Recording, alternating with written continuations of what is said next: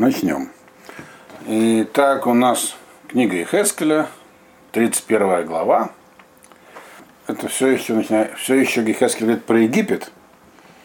Но в этой главе, главе он говорит про Египет совершенно в другом ключе.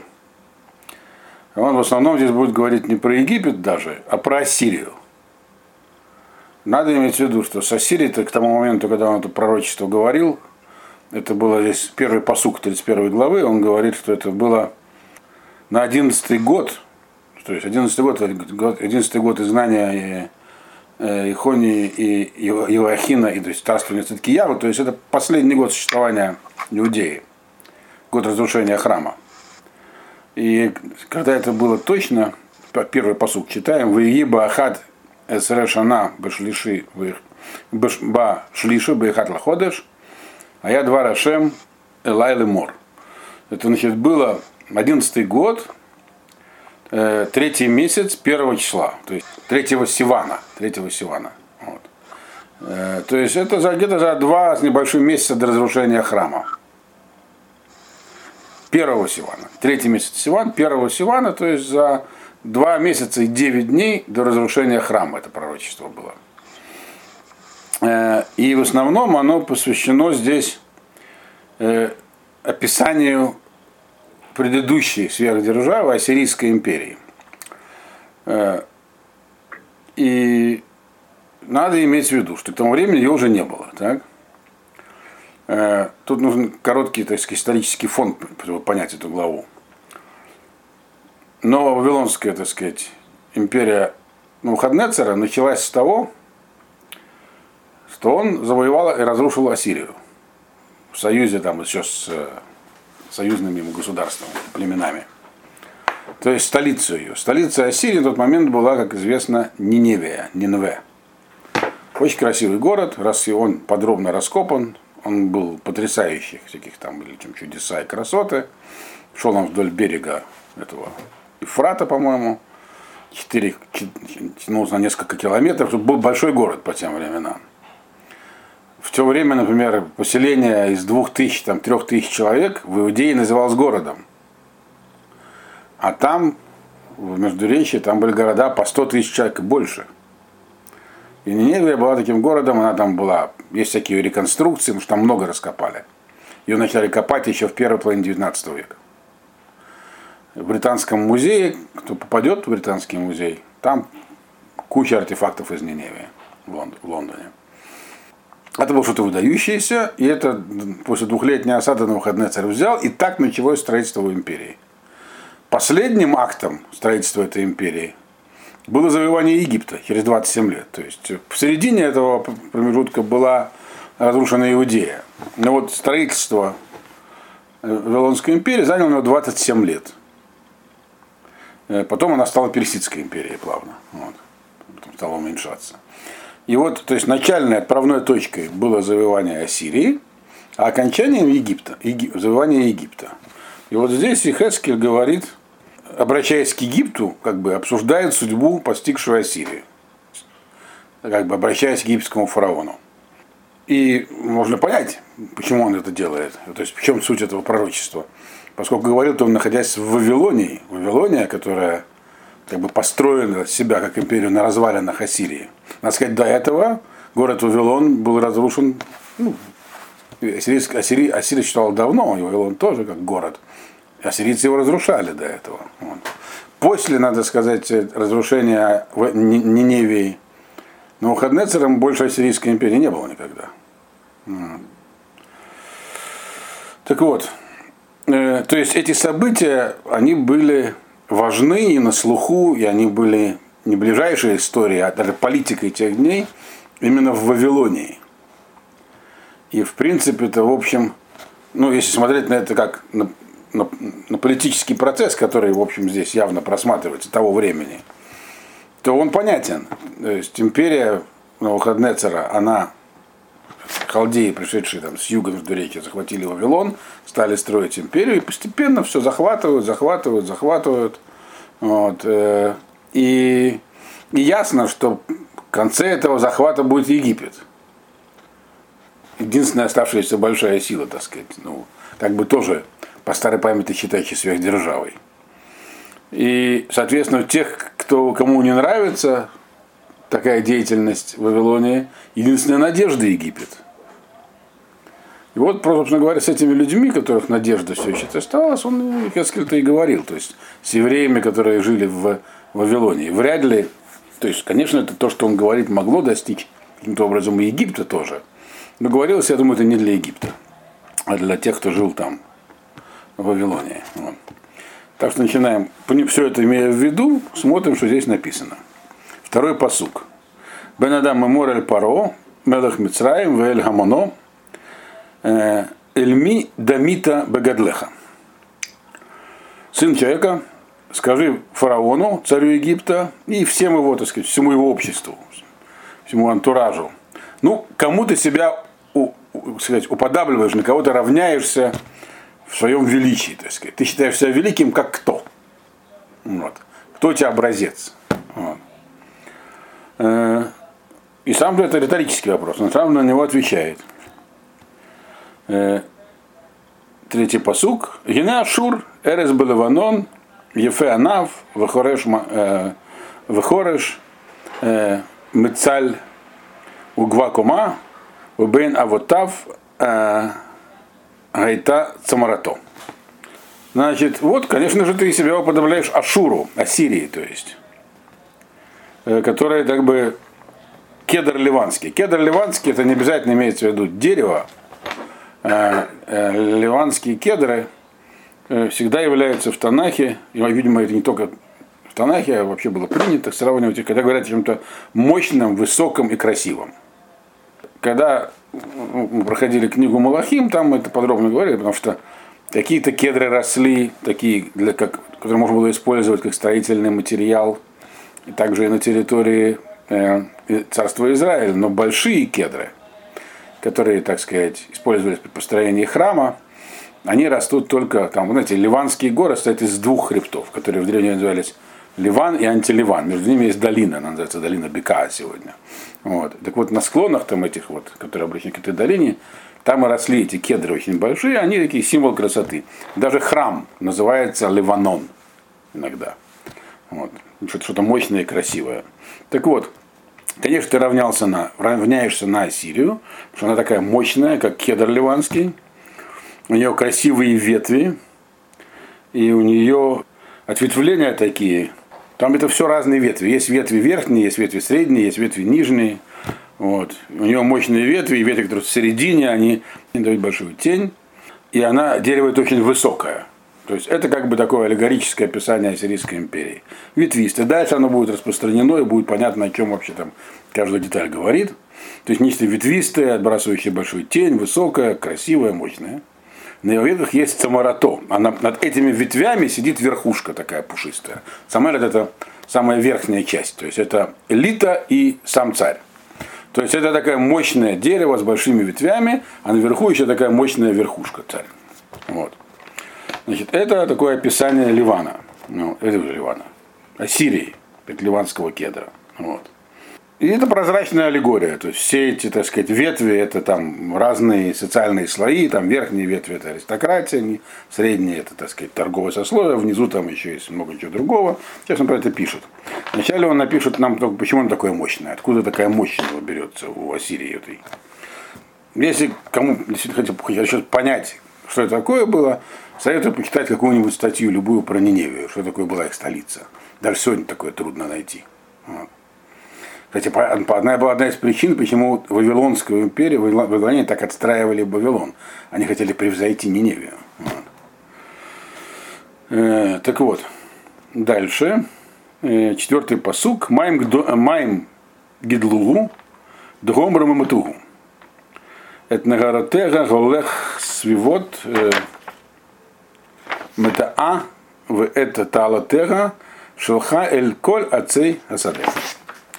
Значит, на воде он э, так вот вырос сильно. Вода, которая есть, это вода, которая на него проливалась сверху. То есть у Ассирии было какое-то благословение свыше. Она не просто так выросла в такое государство. Она какой-то, кто-то от нее Ашем хотел. И мы знаем, что когда была, так сказать, они там наработали на уничтожение, то к ним был послан пророк Иона Бенамитай, Это было еще, так сказать, задолго до разрушения. И они сделали, так сказать, Ашем послал к ним пророка, не просто так. Чтобы он их, так сказать, укорил, и они укорились, раскаялись и продолжили свое существование. Потом, потом страна была уничтожена, про это есть другой пророк, Нахум, который сказал, вы как бы на какое-то время вы, так сказать, на нас подействовали, так сказать, увещевание Иоанна, а теперь все, будете разрушены. Это, разрушен тоже один из малых пророков. Так вот, то есть была в этом, Ассирия по каким-то причинам, сейчас не будем их перечислять, была важна. И этот, это важно здесь э, передается словами Маем Гадлугу, то есть вода его, так сказать, выросла. Вода, которая была сверху. А еще Дгомрум Матуга, а еще вода, которая была снизу. То есть, ну, как бы сказать, грунтовые воды. То есть земля блага, была благословена. То есть была плодородной и много чего производила. И еще там были реки, которые вокруг текли. Естественно, это междуречие, где произрастало все, что делает его таким великим и могучим. Было много рек. То есть все это благословение свыше. А другим тоже кое-что доставалось от него. Оттуда шли а, такие арыки, каналы, другим деревьям, которые в поле. Здесь описывается как бы, как бы ну, общая схема любой империи. Значит, вся эта вода, которая туда притекает, притекает она притекает откуда-то. То есть, другими словами, все, что вокруг э, находилось, Ассирия из всего высасывала соки, себе забирала. Вода снизу, сверху, оттуда, все это в этом было благословение. Но другим от этого тоже доставалось. Не так, как Ассирии самой. Она как бы, э, ну что, э, вода, так сказать, которая падает, которая идет в виде дождя, которая под почвой, которая в реке, это много. А, а, а сама Сирия, написано, делала такие как бы каналы от нее, шли к другим деревьям. Другие деревья это те, кто был ей подчинен. То есть, которые находились у нее в подчинении. То есть она регулировала приток к ним благ, канал то, что регулируется, но им тоже кое-что доставалось. Так здесь описано, так сказать, устройство Ассирии. И надо помнить, для чего это все говорится, потому что говорит здесь э, Ихескель, обращаясь к Египту, ну вот, с кого вы можете брать пример? Вы считаете себя мощным, мощной страной. Мощной как кто? Естественно, как Ассирия. Еще почему как Ассирия? Потому что Ассирия противостояла Вавилону, и Египет тоже теперь противостоит Вавилону. Ассирия была первой, кто противостоял, Египет будет последним, кто противостоит. Вот. Поэтому он как бы здесь разговаривая с Египтом, как бы, о, или о Египте, говорит на самом деле про Ассирию. Смотрите, какая была Ассирия и что с ней стало. Вот то же самое будет с вами, забегая вперед. Но дальше описание, так сказать, этого ассирийского великолепия продолжается. Пятый посуг. Алькен Гавга, Коматом Миколя Цега Саде, Ветербейна э, Сарафотав, Ветерахна Перотав, Мимаем Рабим Б. Шалхо. И таким образом, говорит, его, оно и стало таким высоким и могучим, больше, чем все другие деревья. Другие деревья – другие государства. А Сирия, она ведь была одним из э, городов государств Междуречия, но она возвысилась и стала империей. Были другие претенденты, и были для нее другие города, там типа Элам был, например. Вот, а до этого еще были более древние там цивилизации. Но вот Ассирия, она каким образом выросла? Потому что научилась из всех выса- вы- вы- высасывать соки, какими-то политическими средствами этого добилась, и вот стала такой возвышенной, э, были больше, чем все другие, и увеличились ее ветви верхние, это сарафотав, это верхние ветви, и, удлинились ее там, нижние или средние ветви. То есть это разные классы общества, как я уже говорил. Вот. Но по этих пиротах стоит поговорить подробнее. То, от того большого количества воды, которое, так сказать, э, когда она туда эти ветви посылала. То есть, другими словами, здесь описана такая, как бы тоже как дерево такое, которое распространяет какие-то длинные ветви, как щупальца, Бешалхам написано, и, это, и ими, значит, к себе притягивает все отовсюду. Вот. И за счет этого растет все время. То есть, как бы выражаясь современным языком, она осуществляла умелую экспансионистскую политику, такую экспансию. Э, так, надо иметь в виду, что когда длин, слишком, длин, слишком длинные ветви, э, их обрубают часто на деревьях, например, виноградники, лишнюю лозу отрезают, потому что она далеко от корня, она использует воду, но меньше дает продукцию, то есть она когда слишком далеко распространяется как бы какой-то там отросток дерева, то он может быть непродуктивен. И вот здесь написано, что его даже дальние отростки были продуктивны, они как бы притягивали что-то к себе. Вот. То есть такая была империя. Дальше у нас э, шестой посук. Бесейфатав, кинену коль ов. Ашамаем, витахат ператав, Йилду коль хаяд хасаде, убацело ешу э, коль гуим рабим. Значит, э, на ветвях его свои гнезда всякие птички вили небесные, так под его такими толстыми ветвями, то есть нижними, которые давали тень, тень, животные, так сказать, производили на свет потомство. Вот, и в тени его сидели все народы многочисленные. Что здесь вообще имеется в виду? Что за птички, что за животные, которые рожают? Ну, есть разные, это понятно, что это все аллегория. Вот. Но здесь говорится, что такого рода государство мощное, оно многим, так сказать, давало укрытие и защиту в своей, своей, своему факту своего существования. Вообще империя будет полезна, в ней можно передвигаться спокойно, там, единые законы, единая, так сказать, э, политика, у тебя там какая-то есть власть, которая защищает э, граждан от произвола местных всяких там правителей. Вот, и так далее. Э, так вот, написано, в ветвях погнездились птички. Птички – это те, кто легко передвигается, небесные птички. Это обычно имеется в виду те, кто занимается торговлей. Это, так сказать, торговый класс. Им э, удобно жить в таком государстве. Целые религии образовывались для того, чтобы обеспечить свободу караванной торговли, например, ислам. Вот. А тут империя, поэтому птицам хорошо там, они могут в этих ветвях себя спокойно вести, чирикать, значит, перелетать с места на место, заниматься своим делом. Теперь животные, которые рожают под, э, под ветвями нижние, это государства, которые, почему они не птицы, а они животные? Потому что они как бы отдельные животные, они сильные сами по себе. То есть они не находятся внутри, они под. То есть, хотя они сильные и мощные, что называется, животными, им тоже удобно быть э, союзниками, то есть клиентами как бы такого, такой большой империи. Вот. Хотя они не получают в полной мере, как было написано в четвертом посоке, то, что получает метрополия. До них только, доходят только каналы, так сказать, э, изобилия. Но это им тоже удобно. Вот. Поэтому они под ветвями как бы рожают своих детей. Рожают детей, значит, чувствуют безопасность. Мир опасен, они всем, если, если у человека есть какой-то ресурс, государство, например, небольшое, то обязательно кто-нибудь захочет его отнять. Так вот, для этого им было удобно, так сказать, жить под защитой империи. Вот. То есть и попросту, он говорит, да, без всяких аллегорий, все народы жили как бы в тени ее, Ассирии. То есть она была сверхмощной империей, которая, так сказать, весь мир тем или иным способом курировала. И это было вроде как всем удобно. И это все говорится Египту, так сказать, пример. Как бы, вы помните Ассирию? Ассирия была разрушена, как я уже сказал, в самом начале, во второй год или в первый год царствования Навуходнецера. А Египет на 27-й, так? А храм на 18-й. То есть это вот прошло 18 лет с разрушения. Когда, часто говорят, год разрушения храма. То есть 18 лет назад все это произошло, конец Ассирии. Вот он говорит, вы помните, какая была Ассирия? Вот, извлекайте урок. Дальше идем. Что там дальше написано? Э, седьмой посук. Виив бегадло, беорах далиотав, киая шаршо. Очень, было очень красиво это вот его, так сказать, разрастание, э, когда его ветви разрастались вширь. Вот была красота.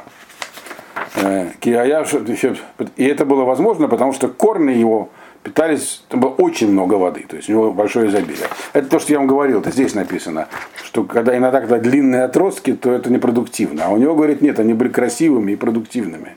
Что очень много воды было. То есть он мог, он мог себе позволить как бы завоевывать очень отдаленные государства в качестве правительства. Потому что чем дальше находится как бы контролируемая территория от метрополии, тем сложнее ее контролировать, особенно в условиях, когда Э, ну, не, не было таких, так сказать, способов путей сообщения, как э, в наше время. Собственно говоря, пути сообщения и способы доставки войск до, до 19 века были одинаковые, что при Александре Македонском, что при Ассирии. Лошади и дороги, которые пройти лошади, пока не изобрели, так сказать, двигатели. Но все равно это трудно было, трудно было контролировать. Поэтому всегда есть, так сказать, нужно делать так сказать, правителю определенный, так сказать, подсчет, сколько ему стоит захватывать. То захватишь, там начнутся восстания. Восстание нужно уводить свою армию из метрополии на подавление. Метрополия останется без присмотра. Там начнется восстание. Вот. Но он говорит, что этой проблемы не было в Ассирии. Она могла себе позволить очень далекий контроль, так сказать, контролировать очень удаленные территории из-за того, что было, как аналогия с корнем, э, с, вет, ветвью, потому что в корнях было столько много воды, то есть было такое благополучие, что хватало для, самых, для контроля самых отдаленных ветвей провинции. Такое описание здесь. Значит. Восьмой посуг. Аразим лоамамуга беган э, элуким брошим лодаму эль сейфотав вармоним логаюка э, пеоратав коль эц беган элуким лодама элав бейфьо. Вот вообще. Значит, значит, даже кедры, вот эти вот, могучие, красивые, не могли перекрыть его. Те кедры, которые росли не где-нибудь, а в саду Всевышнего, то есть в Ганедане. Ну, это такая аллегория. То есть на, все это было настолько величественно и красиво, что даже кедры из э, райского сада не могли перекрыть своим видом его. И даже брошь, брошь это такое тоже дерево, похоже на кедр, вроде как акация, которое второе по, по значению силы после кедра, они не были подобны, то есть те же броши из этого самого, акации израильского сада, они не могли сравниться с его, с ифотав, то есть с этими, как сказать, с отпочковавшимися как бы отростками от него. От, э, то есть это все продолжается аллегория, сравнение как деревьев э, Ассирии с другими государствами или там местами. Значит, и дворцы, которые там были, не было больше, нет таких, больше нигде не было таких роскошных дворцов, как в Ассирии. Кстати, да, есть реконструкции, такие художники рисовали, очень интересно. Вот. Что раскопали многое. Значит, там, кстати, были многоэтажные строения, сложной формы вообще. Реконструкции чем-то напоминает вот эти вот, знаете, э, в Москве, то, что построили после войны, такие вот башни такие – э, такой интересной архитектуры, по-моему, 7 штук. Вот, то, что примерно это так многие по реконструкции, судя, вот так выглядели дворцы Ниневии. Может, эти немецкий архитектор, который делал проект, этим вдохновлялся, кто его знает. Э, так вот, первоначальный проект, он тут уже не немецкий делал. Дерево, все деревья, которые были в райском саду, не могли сравниться даже с ней, с Ниневией по красоте. То есть все, что там, грубо говоря, Ниневия была Ниневия, то есть Ассирия, Ассирия и сама Ассирия были очень-очень, так сказать, на высоком уровне. Как бы э, даже настолько, что можно сказать, ну даже нигде такого нет, даже в раю такого нет. Дальше, что происходило, девятый посук.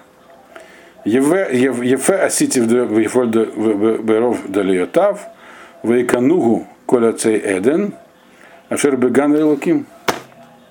Очень, я говорит, Ашем говорит, как бы, все это было, было сделано очень красиво. Все его вот эти вот разросшиеся ветви, все это было очень красиво. И к чему это привело? Стали завидовать ему, возревновали к нему деревья из райского сада, которые в саду Всевышнего. Что это вообще значит? Как деревья из райского сада могут чему-то там ревновать и завидовать, если они деревья? Ну, все, что мы знаем про райский сад, это не так много. Это все, как бы, мы знаем только все это на уровне аллегории. Это даже не место. Хотя по Рамбаму это какое-то физическое место, но по всем остальным это что-то духовное. Другими словами, это мы только знаем про это, что это относится к области загробного мира. Это что-то загробное. Так? А кто находится в загробном мире в раю, в райском саду? Праведники праотцы и праведники. То есть великие Ниневии, и ну, Ассирия, ее столица Ниневии, оно было чересчур величавым. Вызвало гордость там, большую, э, так сказать, у так сказать, Ниневии. Они, сами себя, ассирийские правители, стали считать, что говорят, у нас, то, что есть у нас, нет нигде, у богов такого нет. Вот. И это вызвало как бы какой-то метафизический гнев праведников. Там, в загробном мире, так здесь написано. Что изменило судьбу Ниневии и Ассирии раз и навсегда? Как здесь и написано дальше. Э, десятый посук. Лахен коамар Ашем Элоким, Яан Ашер Гавах Гав Гавахта Бекума, Вейтен Цамарато Альбен Авутим, Варам Лаво Бегаво. Поэтому, так сказал Ашем, Бог. Вот из-за того, что, так сказать, очень ты сильно выросло это дерево, э, Ассирия, и ветви его верхние особенно, которые там вот находятся на вершине, они стали совсем уже какими-то там невообразимо себя, э, из себя что-то такое воображали. Они считали себя выше даже других ветвей. То есть, они, то есть, другими словами, они стали считать себя богами правителей. Что часто случалось в древнем мире. В истории еврейской такое случилось только один раз. И то там как бы придворные стали по политическим выражениям внушать одному из царей идеи, что, возможно, он есть что-то божественное. Вот. Плохо кончилось для него. А тут это там было нормально в порядке вещей, и поэтому так говорит, вот ты такое, так сказать, сильно выросшее, я тебя таким вырастил, теперь ты, значит, как бы тебе много из себя вообразила Ассирия, или дерево это. И сердце твое, так сказать, возвысилось от э, чрезмерной гордости, и что к чему это приведет? Одиннадцатый посук. Ветнегу бьят эль гоим, асоя село кореш-о гараштил. Поэтому я отдам его в руку, написано отдам. Хотя на самом деле к тому моменту это только произошло. Вот. В руку, так сказать, сильного из народов, имеется в виду Навуходнецер, и здесь слово Эйль употребляется, которое иногда можно перевести как божество, но здесь вообще-то означает силу. То есть самого такого сильного из народа, который сделает с ним, поступит с ним согласно его, так сказать, злодейской сущности. Э, другими словами, изгонит его. То есть будет Ниневия, то есть Ассирия перестанет существовать как государство, будет подвержена изгнанию. Вот. То есть она так выросла, она так возвысилась, что другого выхода не оставалось, кроме как на нее напустить на выходные цара и, так сказать, понизить ее статус. И это все говорится Египту, который на самом-то деле э, имел историю более длинную, чем Ассирия значительно. И историю величия тоже. Естественно, он тоже считал себя чем-то таким. Кстати, вот что мы эти, была Ассирия, что с ней стало. А что с ней стало? 12-й посуг говорит, «Выкритугу зарим алицей гоим, Виетшугу Эль-Вагарим, Убехоль Гейот, Нафлут Дальотав, Вдишавар на Паротав, Бехоль Афикей Гаарец, Вирду Мицело Коль Амеарец, Вайтшу. Значит, разрушат его, дословно отсрубят его, потому что как дерево рассматривается, всякие чужие, так сказать, пришельцы, такие мощные из народов, то есть, ну, к придет не один – на самом деле, ну, и по, по историческим источникам нам известно, что него, его союзниками были медианитяне и еще каким-то образом скифы. Но очень написано Рицей Гуим. Какие-то мощные народы придут разрушать вместе с Навуходнецером. Нас не, не так интересует их название. Значит, и всех них жителей рассеют там по горам. По горам они разбегутся в разные укромные места, э, в таким долинам, по горам, по долам, то есть и там упадут в этих долинах ветви этих длинные, красивые, вот. И ветви средние будут переломаны, будут они валяться во всех, так сказать, краях земли. Вот. Средние ветви это, так сказать, экономические, так сказать, мощь. И все, так сказать, народы земли из тени выйдут. То есть те, кто в тени, вот эти вот, которые там животные рожали в тени, которым это было удобно, они пользовались защитой империи, они тут из этой тени выйдут, пойдут искать себе другую тень все распадется. Это конец Ассирии. Тринадцатый посук. Альмапалато ишкну коль овга шамаем, вель парата коль хаят э, асаде. Когда оно, так сказать, упадет, то все, все эти птички, они станут, улетят оттуда, станут соседями дословно, ишкну. То есть не будут э, больше находиться там, естественно. Вот. То есть, а те, кто находился, жил под его ветвями, так сказать, они, они станут добычей животных полевых. То есть Но Хаднецер их там тоже будет куда-то угонять, они будут умирать, те, кто жил под ветвями, и станут добычей животных. Вот. То есть разрушение Ассирии. 14-й посуг. И опять же подчеркивается, за что это. 14-й посуг. Леман ашер ло игбегу бекаматам, коля цей маем, вело итну эт цамартам эльбейн авотаем, вело ямду алейгем бегавгам, коль шотей маем, кикулам нитну ламавет. Лерес тахтит, бетох бне адам, эль йордей бор. Здесь содержится как бы объяснение прямого обвинения против, так сказать, правящего класса ассирийского.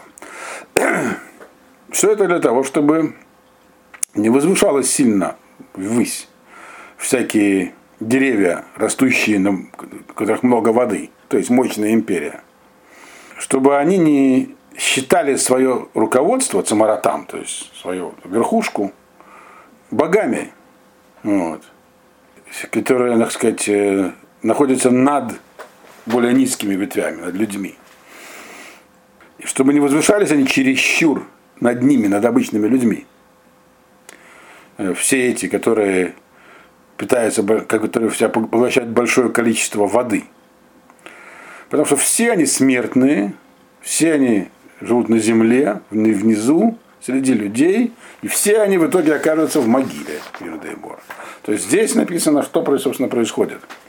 Когда вот есть такая мощная структура, в которой есть достаточно, так сказать, развитая социальная иерархия, там есть много богатых и могущественных, то те, кто на самом верху, они в тех условиях, очевидно, бывает сейчас такое тоже может быть, не знаю, они считают себя уже над людьми, сверхлюдьми, богами, как бы, или просто сверхлюдьми, здесь так написано. Вот, поэтому разрушение Ассирии должно послужить уроком, говорит. Что, за что оно произошло? Нельзя так себе такими себя считать. Человек, он есть человек, он не должен приписывать себе нечеловеческие свойства, считать себя сверх человеком, Богом или еще кем-то. Вот. И, собственно говоря, судьба Ассирии должна была этому людей научить. Научить чему, как здесь написано, что все, люди, все эти люди, кто бы там ни был, даже если он царь царей и суперцарь, так, ему подчиняет 127 государств, и к нему все вползает на брюки, он все равно смертный человек. Вот. Он живет среди людей на земле и окажется в итоге в могиле. Вот то, что здесь написано. Судьба у него такая же, как у всех людей. Вот. Это, естественно, все говорилось фараону не случайно в египетском, что в Египте брюсление фараона было в порядке вещей. Дальше. 15-й посуг. Куама Рашем Элуким Бьем Бредато Шиола Грейвалци Кисети Алав Эд Дгом В Имна Негаротега В Икалу Майм Рабим В Агдир Алав Ливанон В Коля Цей Асаде Э, Алав Улпе.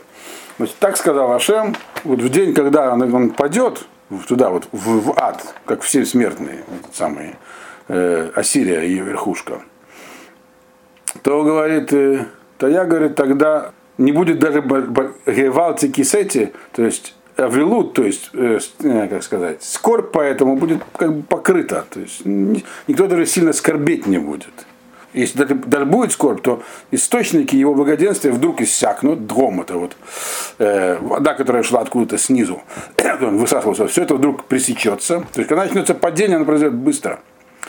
Никакое все это изобилие, которое было, времена Гаротера, и речки, и реки вдруг перестанут течь туда, и вода, которая сверху падала, дожди вдруг прекратятся.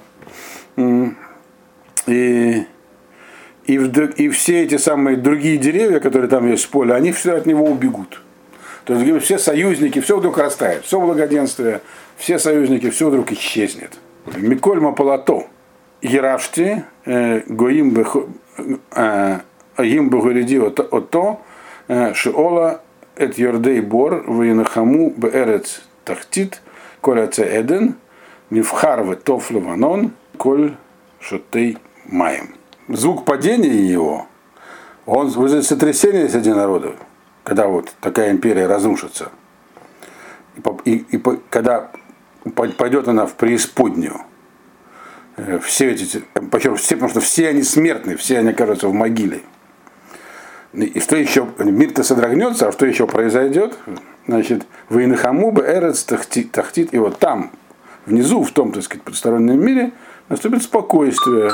Все, так сказать, деревья этого самого Ганедена, то есть райского сада, а мы помним, что это говорится про, как бы, по праведников, которые были недовольны возвышением э, э, Ассирии, они успокоятся. То есть есть такой механизм регулирующий какой-то потусторонний. И потому что вместе с ним спустятся туда, вот куда-то там, в преисподнюю, все остальные его там деревья, то есть ни, одни, ни одна серия пропадет, пропадут все ее союзники. Это здесь тоже говорится в назидание, так сказать, союзникам Египта. Союзник Египта это Иудея. Вот. Так, по крайней мере, хотели бы многие иудеи быть союзниками Египта. То есть в назидание им говорится. Вот. Дальше, предпоследний посук. Гамгем и то ерду шиола, Эль Халелей Хорев, Узрао и Шву Бецело Бетох Гоим. Что они тоже, все эти вот деревья, которые там росли в поле рядом, которые, которым притекали речки такие изобильные, менее изобильные, чем текли в сам, саму Ассирию, но что-то им доставалось, они тоже вместе со своим, так сказать, со своей метрополией опустятся в ад, тоже будут убиты мечом, Узроо, Ишу Бецело Бетох Агуим. И как бы они находят, почему? Потому что они сидели в тени его среди других народов. Значит, вместе с ним, с этим самым большим деревом, с Ассирией, также и погибнут. Последний посук, он как бы э, повторяет частично первый. С чего началась эта глава, это пророчество? Спросил их Эскель, как бы риторический вопрос задал фараону. Ну, кому ты себя уподобляешь? Он говорит, уподобляешься Ассирии. Теперь он заканчивает также.